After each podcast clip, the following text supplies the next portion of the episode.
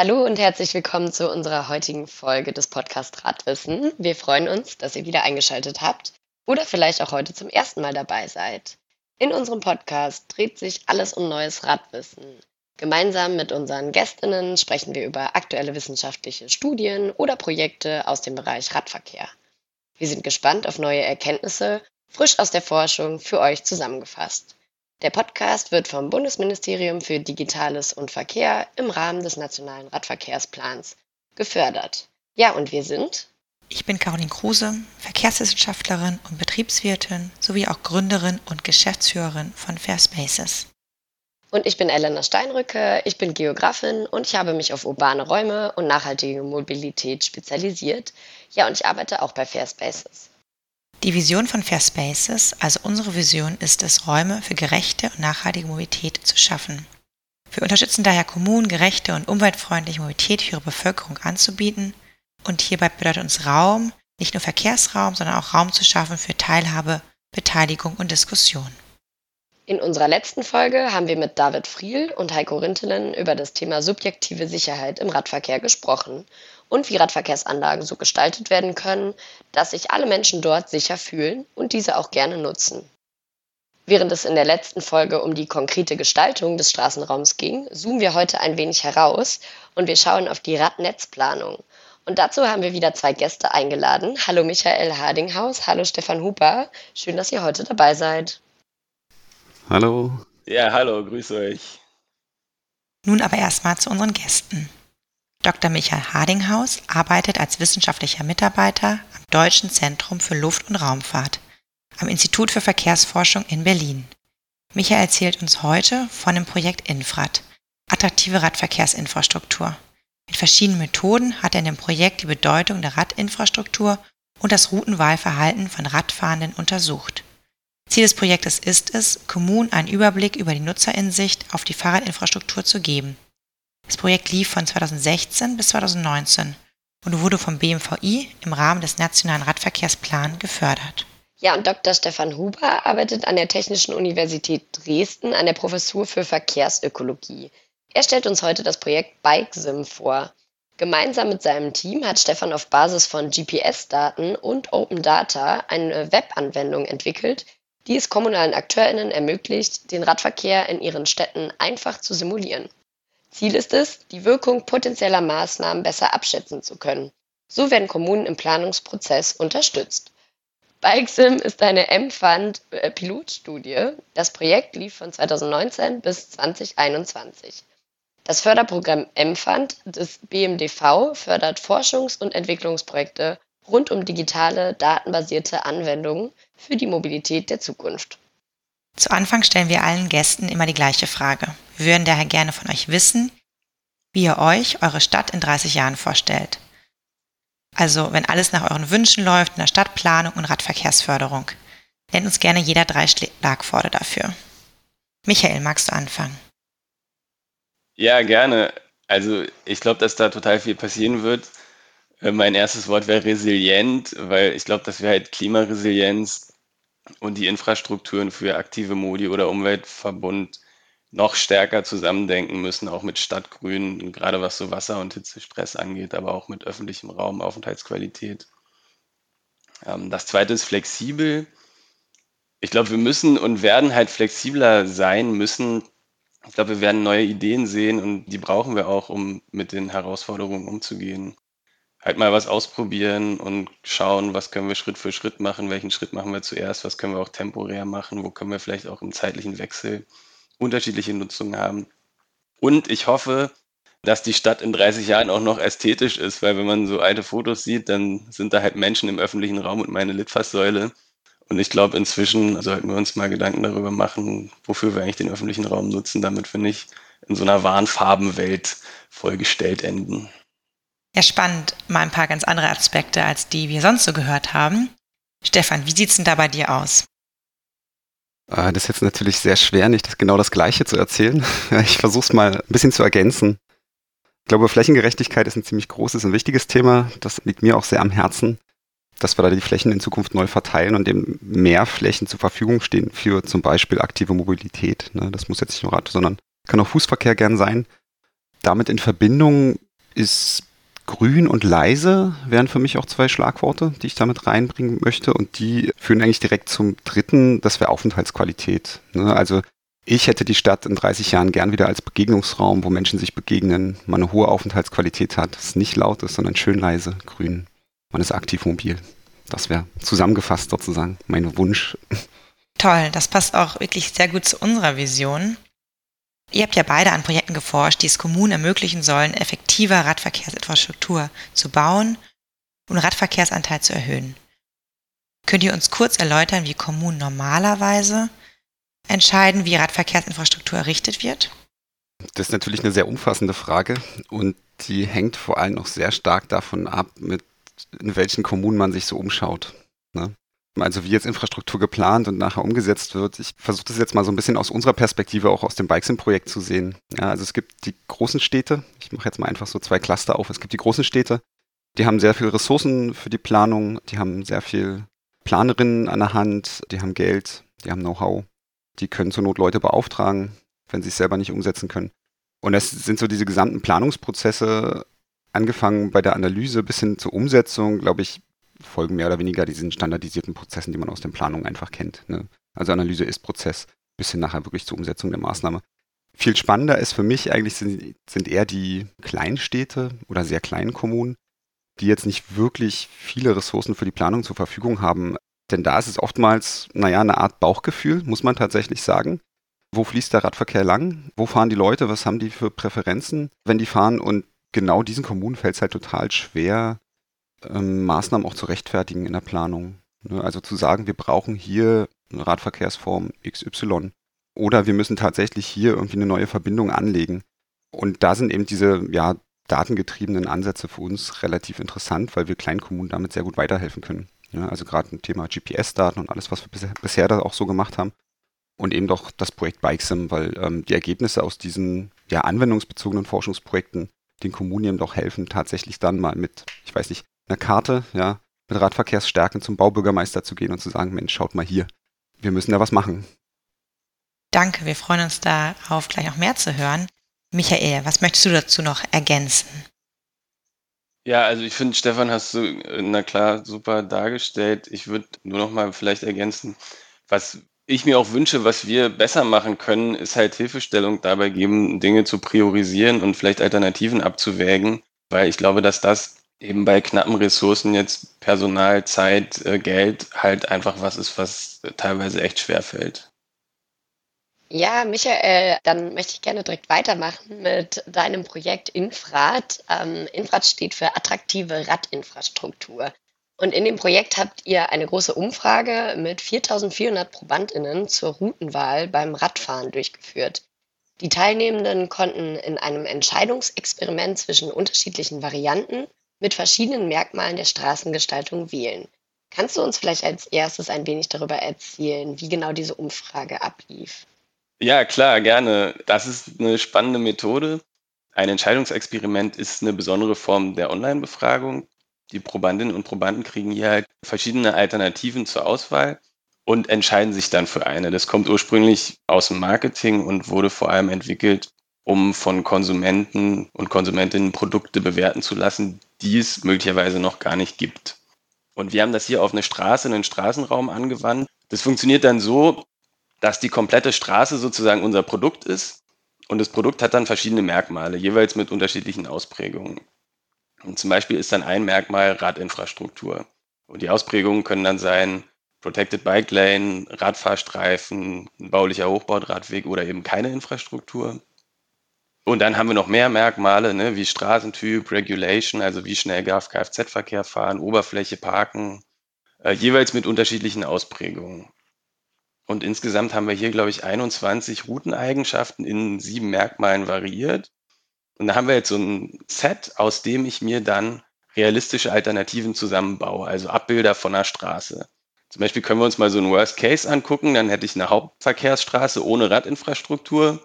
Autos dürfen 50 km/h fahren, dann habe ich schon drei Merkmale. Dann ist da vielleicht noch Kopfsteinpflaster, parkende Autos. Bäume gibt es nicht. Dann habe ich sechs Merkmale und dann kommt noch ein siebtes hinzu, das wäre die Reisezeit. Die ist ganz wichtig, weil ich halt über die Zeit das Ganze quantifizieren kann. Also würde jetzt über diesem Bild noch stehen 10 Minuten. Ja, und das wäre dann eine Alternative. Wir haben immer drei Alternativen nebeneinander gestellt. Das ist dann eine Entscheidungssituation. Und wie man die aber zusammenbaut, ist gar nicht so trivial, weil man muss verschiedene Sachen sicherstellen, dass man zum Beispiel nicht immer Tempo 30 zusammen mit einem Schutzstreifen hat, ne, damit diese Antworten voneinander unabhängig sind. Und ich will ja auch möglichst viel Erkenntnisgewinn aus jeder Antwort rausholen. Also diesen Worst-Case-Fall, den ich jetzt gerade beschrieben habe, den wird es so gar nicht geben, weil den würde ja niemand wählen. Man glaubt dann schnell, man kann das irgendwie ganz gut per Hand machen und dann macht man mal einen Pre-Test und merkt, dass es noch viel besser geht. Ähm, aber das ist auch der klassische Weg. Also man muss halt wirklich im Vorfeld sich genau überlegen, in der Konzeption statistisch optimieren mit Modellen, welche Alternativen stelle ich denn mit welchen Ausprägungen wie zusammen. Ja, und das haben wir gemacht und dann haben wir eben eine ganze Reihe an Entscheidungssituationen mit diesen drei Alternativen jeweils. Und daraus kriegen die Probanden dann nacheinander, in dem Fall acht verschiedene Alternativen gezeigt. Wir haben das grafisch mit einer Skizze noch veranschaulicht. Ja, und dann treffen die ihre Auswahl. Und man kann, das ist auch wichtig, man kann jedes Mal auch sagen, ähm, ich fahre hier gar nicht lang. Die Alternativen sind alle für mich nicht attraktiv.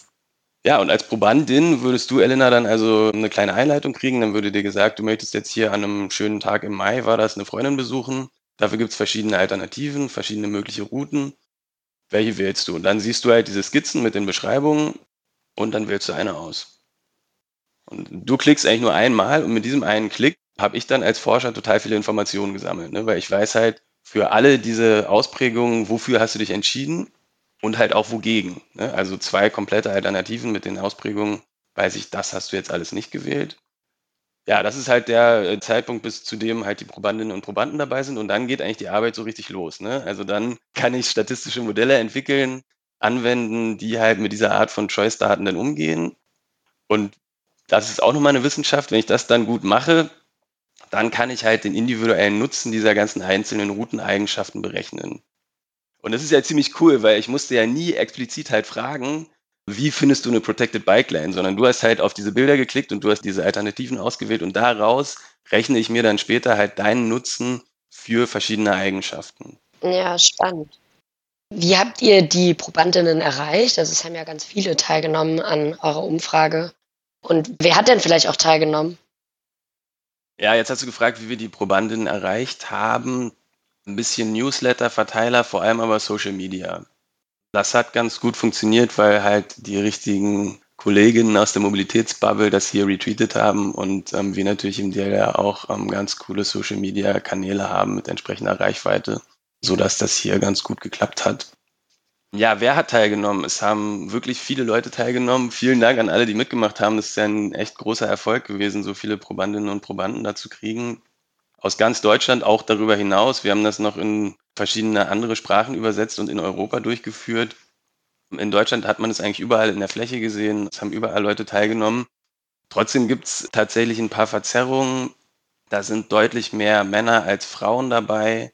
Äh, wir haben mehr Großstädte als ländlichen Raum drin und wir haben höhere Bildungsabschlüsse als im Mittel der Bevölkerung. Ja, ist halt eine selbstselektive Stichprobe, muss man so sagen. Das ist Social Media, also wer da mitmachen möchte, der macht mit. So dieses Bild, was wir hier von der Stichprobe sehen, ist nicht ungewöhnlich. Ne? Das haben wir auch in anderen Befragungen, dass das so ein, so ein Schnitt ist, der da rauskommt. Und wie habt ihr dann sichergestellt, dass die Ergebnisse repräsentativ sind? Ja, also repräsentativ ist es ja erstmal nicht. Ne? Dadurch, dass wir eben per Social Media Leute ansprechen, dass wir auf Leute zugehen, die eben selber entscheiden, ob sie mitmachen. Das ist ja keine Zufallsstichprobe. Ne? Das ist selbstselektiv und ohnehin liest nicht jeder Newsletter, nicht jeder ist auf Twitter. Das heißt, es ist schon mal biased. Das ist das eine. Aber diese strukturellen Verzerrungen, über die wir jetzt gesprochen haben, also mehr Männer, ähm, mehr Großstädte, das ist ja was, was wir auch haben, wenn wir eine Zufallsstichprobe haben, weil wir einen Non-Response-Bias haben, weil einfach ein Großteil der Leute nicht antwortet. Was wir da machen können und auch gemacht haben, ist natürlich einmal, dass man halt Ergebnisse aus Teilgruppen anderen Teilgruppen gegenüberstellt. Ne? Zum Beispiel, also wie unterscheiden sich die Präferenzen von Männern und Frauen, einfach um diese Unterschiede, wo es dann welche gibt, verstehen zu lernen. Und eine zweite Möglichkeit ist halt ein Subsample zu ziehen. Das haben wir auch für einzelne Fälle hier gemacht, äh, für einzelne Untersuchungen dass man eben diese Merkmale kontrolliert, sodass ich jetzt also formal eine Verteilung habe, soziodemografisch, die zum Beispiel der Gesamtbevölkerung entspricht. Aber ich bin natürlich trotzdem noch selbstselektiv und das wird natürlich transparent gemacht in den ganzen Veröffentlichungen, die wir dazu geschrieben haben. Aber ich sehe das auch gar nicht als Nachteil. Also es hat schon auch Vorteile, das so zu machen. Könnte man wahrscheinlich noch länger diskutieren. Ja, kommen wir zu den Ergebnissen. Ziel der Umfrage war es, Routenwahlpräferenzen von Radfahren herauszufinden. Was waren denn die zentralen Ergebnisse? Ja, das ist natürlich ein riesen Datenschatz ne, mit super vielen Ergebnissen. Fast 7000 Leute haben da teilgenommen aus Deutschland und Europa. Und wir haben ja diverse Artikel dazu und eine Broschüre veröffentlicht, aber ich würde mal gerne ein paar Highlights hier aufzählen. Erste Erkenntnis ist, dass man sich relativ einig ist, was so eine attraktive Route eigentlich ausmacht. Also über die meisten Teilgruppen ergibt sich da ein ähnliches Bild. Ich finde es nicht so überraschend, aber das ist auch gut, finde ich, dass das hier nochmal rauskommt und dass das wirklich so ist. Wie sieht es denn aus? Also Leute lieben zum Beispiel Fahrradstraßen. Ja? Also in ganz vielen Teilgruppen werden die wirklich am besten bewertet und auch nochmal viel besser als eine Tempo-30-Zone, obwohl es ja aus meiner Sicht oft jetzt mal so anders auch nicht ist. Auch richtig gut sind die Protected Bike Lanes im Hauptnetz, doppelt so gut ungefähr wie eine bloße Markierungslösung. Ja, wir haben es auch besprochen, wir hatten ja viele junge Männer, die auch viel Rad fahren in dieser Stichprobe. Ne? Und die haben, muss man sagen, nochmal deutlich geringere Ansprüche als die anderen. Ja, die fahren ja eh, man sieht es schon. Trotzdem ist hier echt schön deutlich geworden, Frauen, ältere Menschen, Menschen mit Kindern, die haben alle noch höhere Ansprüche. Und da kann man halt wirklich nochmal im Einzelnen reingucken. Bei den Älteren ist es vor allem so, dass so höhere Geschwindigkeiten im Kfz-Verkehr total negativ wahrgenommen werden. Frauen zieht es mehr noch ins Nebennetz. Menschen mit Kindern, die bewerten jetzt die bauliche Trennung nochmal viel positiver und auch richtig cool, wie man halt sieht, wie Leute mit Kindern den verkehrsberuhigten Bereich eben bevorzugen. Ja, auch ganz interessant fand ich so die Unterscheidung nach Fahrradtypen. Danach haben wir auch gefragt. Da sieht man dann, dass Lastenräder und Pedelecs, die Nutzenden von solchen Fahrradtypen, nochmal höhere Ansprüche haben. Das finde ich interessant, weil wir ja wissen, dass die Verbreitung von diesen Fahrzeugen zunimmt. Also könnten wir uns damit auch nochmal beschäftigen. Aber vielleicht ein Punkt noch, was wir am Ende berechnen, ist so eine Umwegbereitschaft. Also was sind Leute sozusagen bereit, in Minuten mehr zu bezahlen für eine bessere Routenumgebung? Und diese Werte sind total hoch, was hier in dem Experiment rauskommt. Ja, also das sind wirklich irgendwie zwölf Minuten oft für eine andere Route. Und es zeigt einfach, wie sehr negativ wirklich eine mangelhafte Infrastruktur wahrgenommen wird. Und ich glaube, das ist ganz gut, sich das bewusst zu machen, gerade wenn man so eine Lücke im Netz zum Beispiel hat. Ne? Also wie negativ sowas wirkt, ähm, das ist ja auch sehr schön deutlich geworden. Nun gibt es verschiedene Präferenzen. Was sollte denn jetzt der Maßstab für PlanerInnen sein? Ja, also man sieht ja ganz schön diese Einigkeit erstmal, aber man sieht halt auch im Einzelnen, welche Änderungen welchen Teilgruppen wirklich besonders zugutekommen würden. Ne? Wir haben jetzt auf die Älteren geguckt, wir haben auf die Kinder geguckt und das ist natürlich was, was man sich zunutze machen kann. Wenn man da ein bisschen in die Details guckt und überlegt, wen möchte ich denn wirklich noch fördern oder wen möchte ich denn noch stärker aufs Rad locken, dann hat man hier Ansatzpunkte, nach denen man sich richten kann. Kommen wir zu einer anderen Studie, an der du gearbeitet hast. Du hast 2021 einen Index der Fahrradfreundlichkeit entwickelt, um die Fahrradfreundlichkeit von städtischen Infrastrukturen zu bewerten. Die wichtigsten Faktoren laut eurer Studie für die Fahrradfreundlichkeit sind Radverkehrsanlagen entlang der Hauptstraßen, Konnektivität, also ein zusammenhängendes Netz, grüne Umgebung und Serviceangebote, zum Beispiel Leih- oder Reparaturmöglichkeiten. Wie werden diese Faktoren in der Berechnung des Index der Fahrradfreundlichkeit gewichtet also sind manche Faktoren wichtiger für die Fahrradfreundlichkeit als andere? Und welchen Einfluss haben denn diese Faktoren auf die Wahl des Fahrrads als Verkehrsmittel? Da nutzen wir halt OpenStreetMap-Daten und können halt Radfahrtauglichkeit in jedem urbanen Gebiet eigentlich messen. Es ist sogar noch ein Parameter mehr, nämlich die Straßentypen. Die spielen da auch noch mit rein. Also gibt es genügend ruhige Nebenstraßen. Und die Gewichtung, die du angesprochen hast, das ist wirklich genau der Knackpunkt. Und das ist auch das, wo ich finde, dass wir gegenüber dem Stand der Forschung, was dann oft so eine normative Setzung war, jetzt besser sind. Was wir nämlich hier gemacht haben, ist ein Expertenprozess, Expertinnenprozess. Wir haben da, glaube ich, 150 Autorinnen und Autoren von relevanten Studien aus dem Bereich angeschrieben und die sollten auf einer interaktiven Webseite diese einzelnen Einflussfaktoren in den Gesamtzusammenhang bringen. Ja, das war also extra für den Zweck aufgesetzt und daraus bildet sich dann die Gewichtung. Die ist natürlich ganz wichtig, weil ich kann ja nicht alle fünf Einflussfaktoren einfach gleich bewertet da reinpacken, sondern wie wir dann gesehen haben, macht dann die Radinfrastruktur schon ungefähr 30 Prozent aus an diesem Gesamtwert und Share- und Repair-Facilities, die du auch genannt hast, da sind dann nur noch 8 Prozent. Ja, jetzt haben wir von dir, Michael, ganz über die Präferenzen und die Routenwahl von Radfahrenden erfahren. Jetzt möchte ich gerne zu dir kommen, Stefan. In der Radverkehrsplanung werden ja Modellierungen verwendet, um die Auswirkungen von Neuplanungen oder Umgestaltungen von Radverkehrsanlagen möglichst genau bewerten zu können. Dafür gibt es bereits verschiedene Modelle.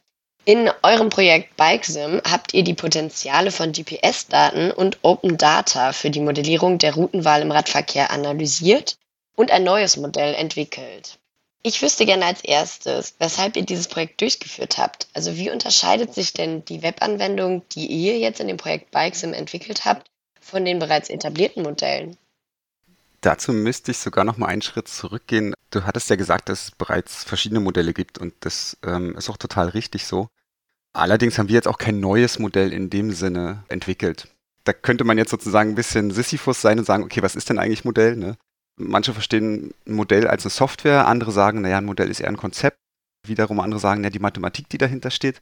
Also dieser Modellbegriff ist auch ein bisschen vielschichtiger, als man vielleicht denkt. Denn prinzipiell haben wir sozusagen kein neues Modell entwickelt, sondern wir haben eigentlich etablierte Verfahren aus den, aus den Verkehrswissenschaften, aus der Verkehrsökonometrie oder Statistik, ja, so klassische statistische Verfahren genutzt und mit diesen die Analysen durchgeführt. Also es ist erstmal ein sehr, sehr etabliertes Verfahren. Insofern nicht direkt ein neues Modell. Ähm, was jetzt natürlich neu ist, ist, dass man so ein Modell mal in eine Webanwendung implementiert und es so performant gestaltet, dass man damit relativ zügig und vor allem ohne große Vorkenntnisse ähm, so eine Simulation durchführen kann. Und ähm, das ist dann sozusagen, da sind wir genau bei diesem, bei diesem Mehrwert ähm, der Webanwendung und bei dem Unterschied ähm, zu ja, bereits bestehenden Modellen, sage ich mal in Anführungszeichen. Ähm, der Mehrwert liegt auf jeden Fall darin, dass kommunale Mitarbeiterinnen mit dieser Anwendung eben auch ja, Verkehrsumlegung, also Verkehrssimulation im einfacheren Sinne, machen können, ähm, die sie vorher nicht hätten machen können, weil einfach das Know-how fehlt. Ja, also es gibt, es gibt ja bereits Software- und Modellierungsansätze, wo man sowas machen kann. Ähm, es gibt äh, von großen Playern gibt's, äh, Software, ähm, die ist relativ teuer. Ähm, da braucht man auch ein bisschen Kenntnisse, wenn man die benutzen möchte. Das gibt auch Softwarelösungen, ähm, die sind Open Source, da muss man dann ein bisschen vielleicht programmieren können und auch Ahnung von haben. Äh, es gibt radverkehrsspezifische Ansätze, ähm, wo man auch über Webanwendungen geht, wo man dazu sagen muss, dass da keine richtige Modellierung, keine Simulation gemacht wird, sondern ja, andere Abschätzungen getroffen werden über kürzeste Wege und da werden so Differenzkarten erzeugt, aber nichts, was sozusagen die Routenwahl ganz realistisch abbildet. Ähm, das heißt, das, was wir gemacht haben, gab es in dem Sinne vorher noch gar nicht, dass man so das Beste aus beiden Welten ein bisschen vereint hat. Ähm, und in, darin sehe ich ehrlich gesagt diesen Mehrwert von unserer Studie. Also die wissenschaftlichen Erkenntnisse sind auf der einen Seite, ähm, die waren jetzt vielleicht auch gar nicht so sehr überraschend, ähm, wie man es vielleicht erwarten würde, sondern haben mehr oder weniger das bestätigt, was auch in anderen Studien schon ähm, als Ergebnis dastand. Aber ähm, das Schöne ist, dass es ein anwendungsbezogenes Forschungsprojekt war und eben diese Webanwendung äh, ein Ergebnis war. Und was sind denn die zentralen Ergebnisse eurer Pilotstudie? Wenn wir jetzt auf die Forschungsfragen gehen, dann haben wir uns natürlich gefragt, was sind jetzt die Einflussfaktoren, die die Routenwahl beeinflussen. Also ganz ähnlich wie in dem Projekt von Michael ist es so, dass wir eine Recherche durchgeführt haben, geschaut haben, okay, was sind die Einflussfaktoren? Wir haben versucht, die alle in den Analysen zu berücksichtigen. Und das Ergebnis war letztlich, dass die Radverkehrsführungsform, also die Art der Radverkehrsführung, einen Einfluss jeweils positiv oder negativ haben kann. Also zum Beispiel Fahren im Mischverkehr nicht sonderlich präferiert wird, im Gegensatz zum Fahren auf separat geführten Radwegen beispielsweise. Dass Längsneigungen, also Steigungen, eben negativen Einfluss haben, wenn sie sehr hoch werden. Genauso wie hohe Geschwindigkeiten des MIV, die sich negativ auswirken. Oder gute Oberflächentypen, ja. Die Oberflächenqualität, die hat einen sehr, sehr hohen oder starken positiven Einfluss auf die Routenwahl genauso wie zunehmende Distanzen aber auch. Also das sind so diese unterschiedlichen Einflussfaktoren, die wir beleuchtet haben. Und die Ergebnisse waren relativ intuitiv, erklärbar und auch gut abzugleichen mit anderen Studien. Insofern, so weit, so gut, muss man ja auch sagen. Also das Routenwahlverhalten wurde ja auf Basis eines GPS-Datensatzes analysiert, der ca. 5000 Radfahrten von rund 200 repräsentativ ausgewählten Radfahrenden enthält. Wonach habt ihr diese denn ausgewählt? Genau, also diesen Datensatz, den wir für diese Studie benutzt haben, der stammt ursprünglich aus einem anderen Forschungsprojekt. Das war das Forschungsprojekt Radvers. Das war ein Projekt, in dem wir herausfinden wollten, wie sieht denn jetzt eigentlich das Fahrverhalten von Radfahrenden aus, die im etwa dem Bevölkerungsquerschnitt oder Durchschnitt entsprechen. Das ist ein Datensatz, der wurde in Dresden erhoben und die Auswahl der Probandinnen erfolgte damals anhand von bestimmten Kriterien, wie zum Beispiel Geschlechterverteilung in der Stadt. Also wir haben versucht, die Probandinnen aufzuteilen, 50-50 zum Beispiel. Männer und Frauen. Wir haben so eine Altersschichtung durchgeführt und versucht, bestimmte Altersgruppen auch repräsentativ drin zu haben. Das heißt, diese Auswahl geschah mehr oder weniger an einer Art, ja, anhand soziodemografischer Merkmale in Dresden, damit wir die Bevölkerung möglichst gut treffen. Und lassen sich für zukünftige Anwendungen andere Datensätze verwenden? Also zum Beispiel von App-AnbieterInnen oder aus Kampagnen wie dem Stadtradeln? Genau, das kann man machen. Das war auch Sinn und Zweck. Uns war völlig klar, dass man noch nicht immer so einen kontrollierten Datensatz zur Verfügung hat, wie wir das jetzt hatten. Ich glaube, man muss da ein bisschen unterscheiden, was man mit dieser Webanwendung auch machen möchte. Denn wir, also wir brauchten ja einmal diese Rohdaten, diese GPS-Daten, um die Analysen durchzuführen, um die Analyse der Routenwahl durchzuführen. Jetzt ist natürlich die Frage, ist die Routenwahl in Dresden ähnlich ausgeprägt wie die Routenwahl in Berlin, wie in, ich weiß nicht, Aachen, München, Freiburg? Sind alles Städte, die sich ein bisschen unterscheiden? Prinzipiell kann diese Webanwendung eigentlich für jede Stadt genutzt werden. Die Frage ist nur, was habe ich für Eingangsdaten? Und da kann man tatsächlich sagen, man könnte Daten aus der Kampagne Stadtradel nehmen.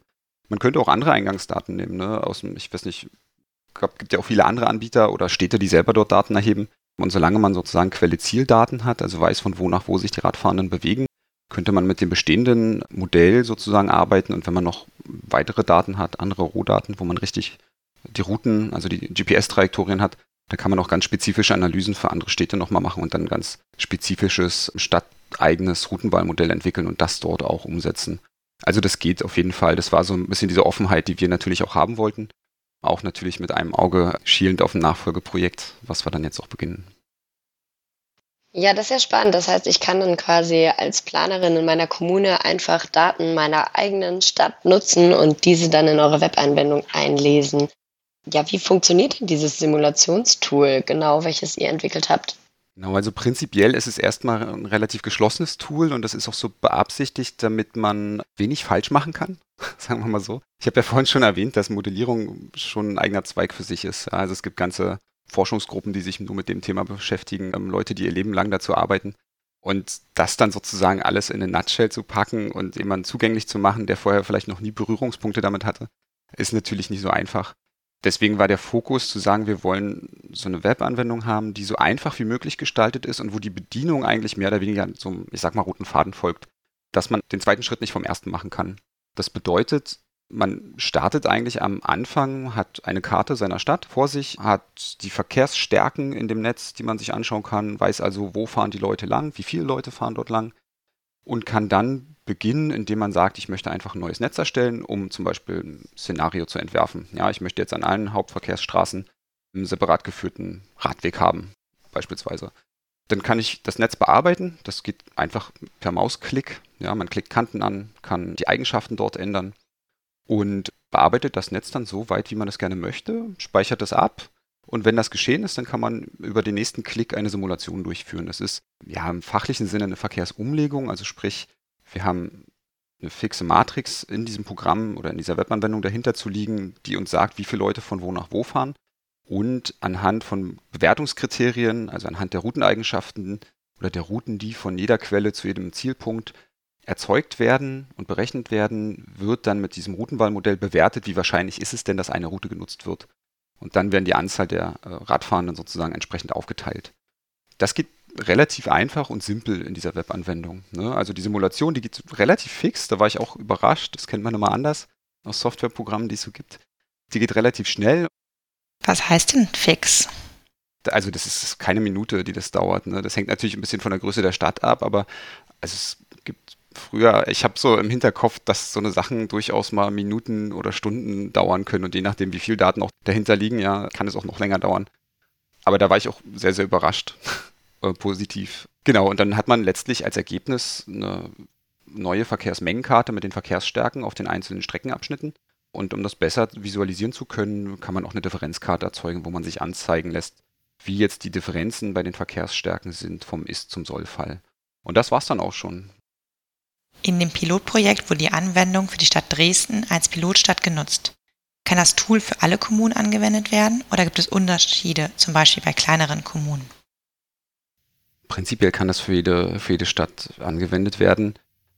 Es gibt eine Voraussetzung und die ist, wir brauchen unbedingt Daten, Inputdaten, ja, also wir brauchen Quelle-Zieldaten. Das kann sein, dass eine Stadt auch vielleicht ein Verkehrsmodell hat und sagt, Mensch, wir haben, wir wissen, von da nach da nutzen die Leute eben das Fahrrad und nicht das Auto und dann könnte man sowas als Input dort einspeisen. Oder wenn die Stadt zum Beispiel im Stadtradeln mitmacht, dann könnten wir auf die Forschungsdaten bei uns zugreifen, die wir aus dem Stadtradeln bekommen und die dort auch nutzen. Das funktioniert tendenziell für jede Stadt, wo, wo Daten vorliegen. Ne? Und ganz wichtige Voraussetzung natürlich auch Netzdaten. Also wir brauchen Daten zum Angebotsnetz. Wir nutzen da derzeit OSM, weil es es einfach überall gibt. Aber da muss man natürlich dazu sagen, die Ergebnisse werden nur so gut sein wie die Inputdaten auch. Also sprich, wenn die Kommune da ihr OSM-Netz gut bearbeitet und die Community aktiv ist, dann sind die Ergebnisse dann natürlich auch umso besser. Mhm. Wie ist es denn derzeit? Können die Kommunen das gerade schon selbst nutzen oder müssen sie da auf euch zugehen, um das aktiv dann auch nutzen zu können?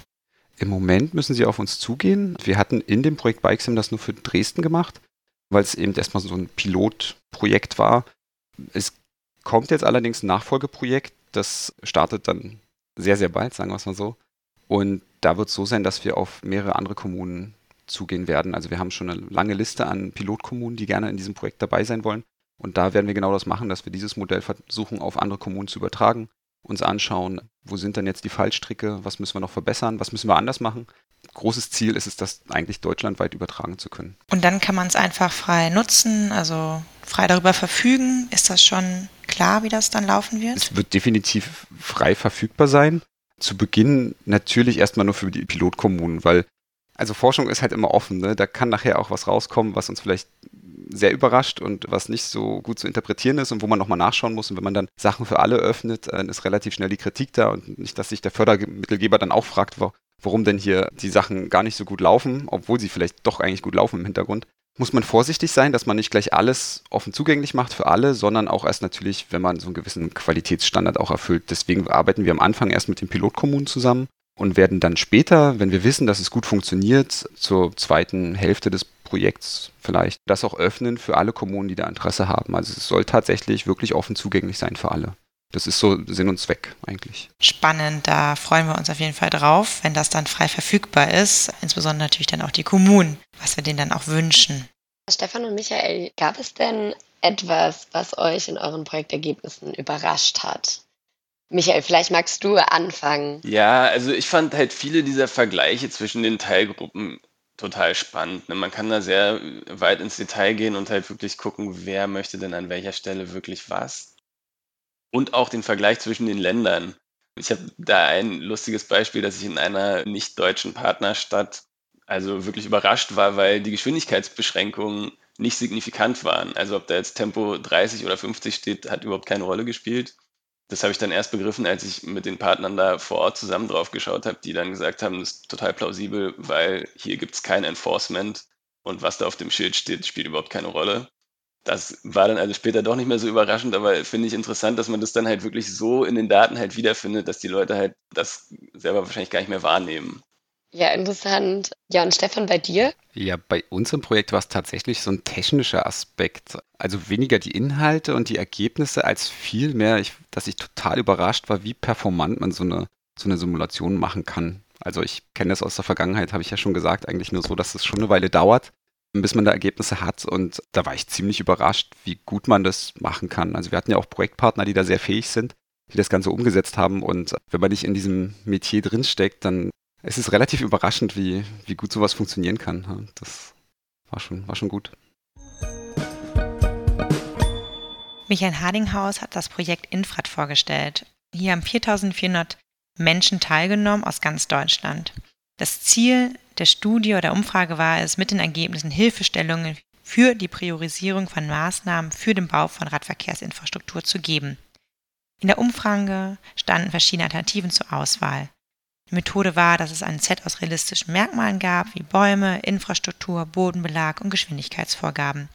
Diese wurden mit Grafiken visualisiert und man konnte aus Alternativen auswählen. Hieraus entstanden dann sogenannte Vorzugsvarianten. Relativ einig waren sich die Menschen, dass Fahrradstraßen ein gutes Mittel für das Nebennetz ist und geschützte Radfahrstreifen oder halt Protected Bike Lanes genannt im Hauptnetz. Junge Männer fahren eher ähm, ja, auf den Hauptstraßen, Frauen lieber im Nebennetz. Man sieht da unterschiedliche Anforderungen. Man hat auch gesehen, dass Lastenräder und Pedelecs höhere Ansprüche haben. Die ist natürlich jetzt auch für die Zukunft wichtig.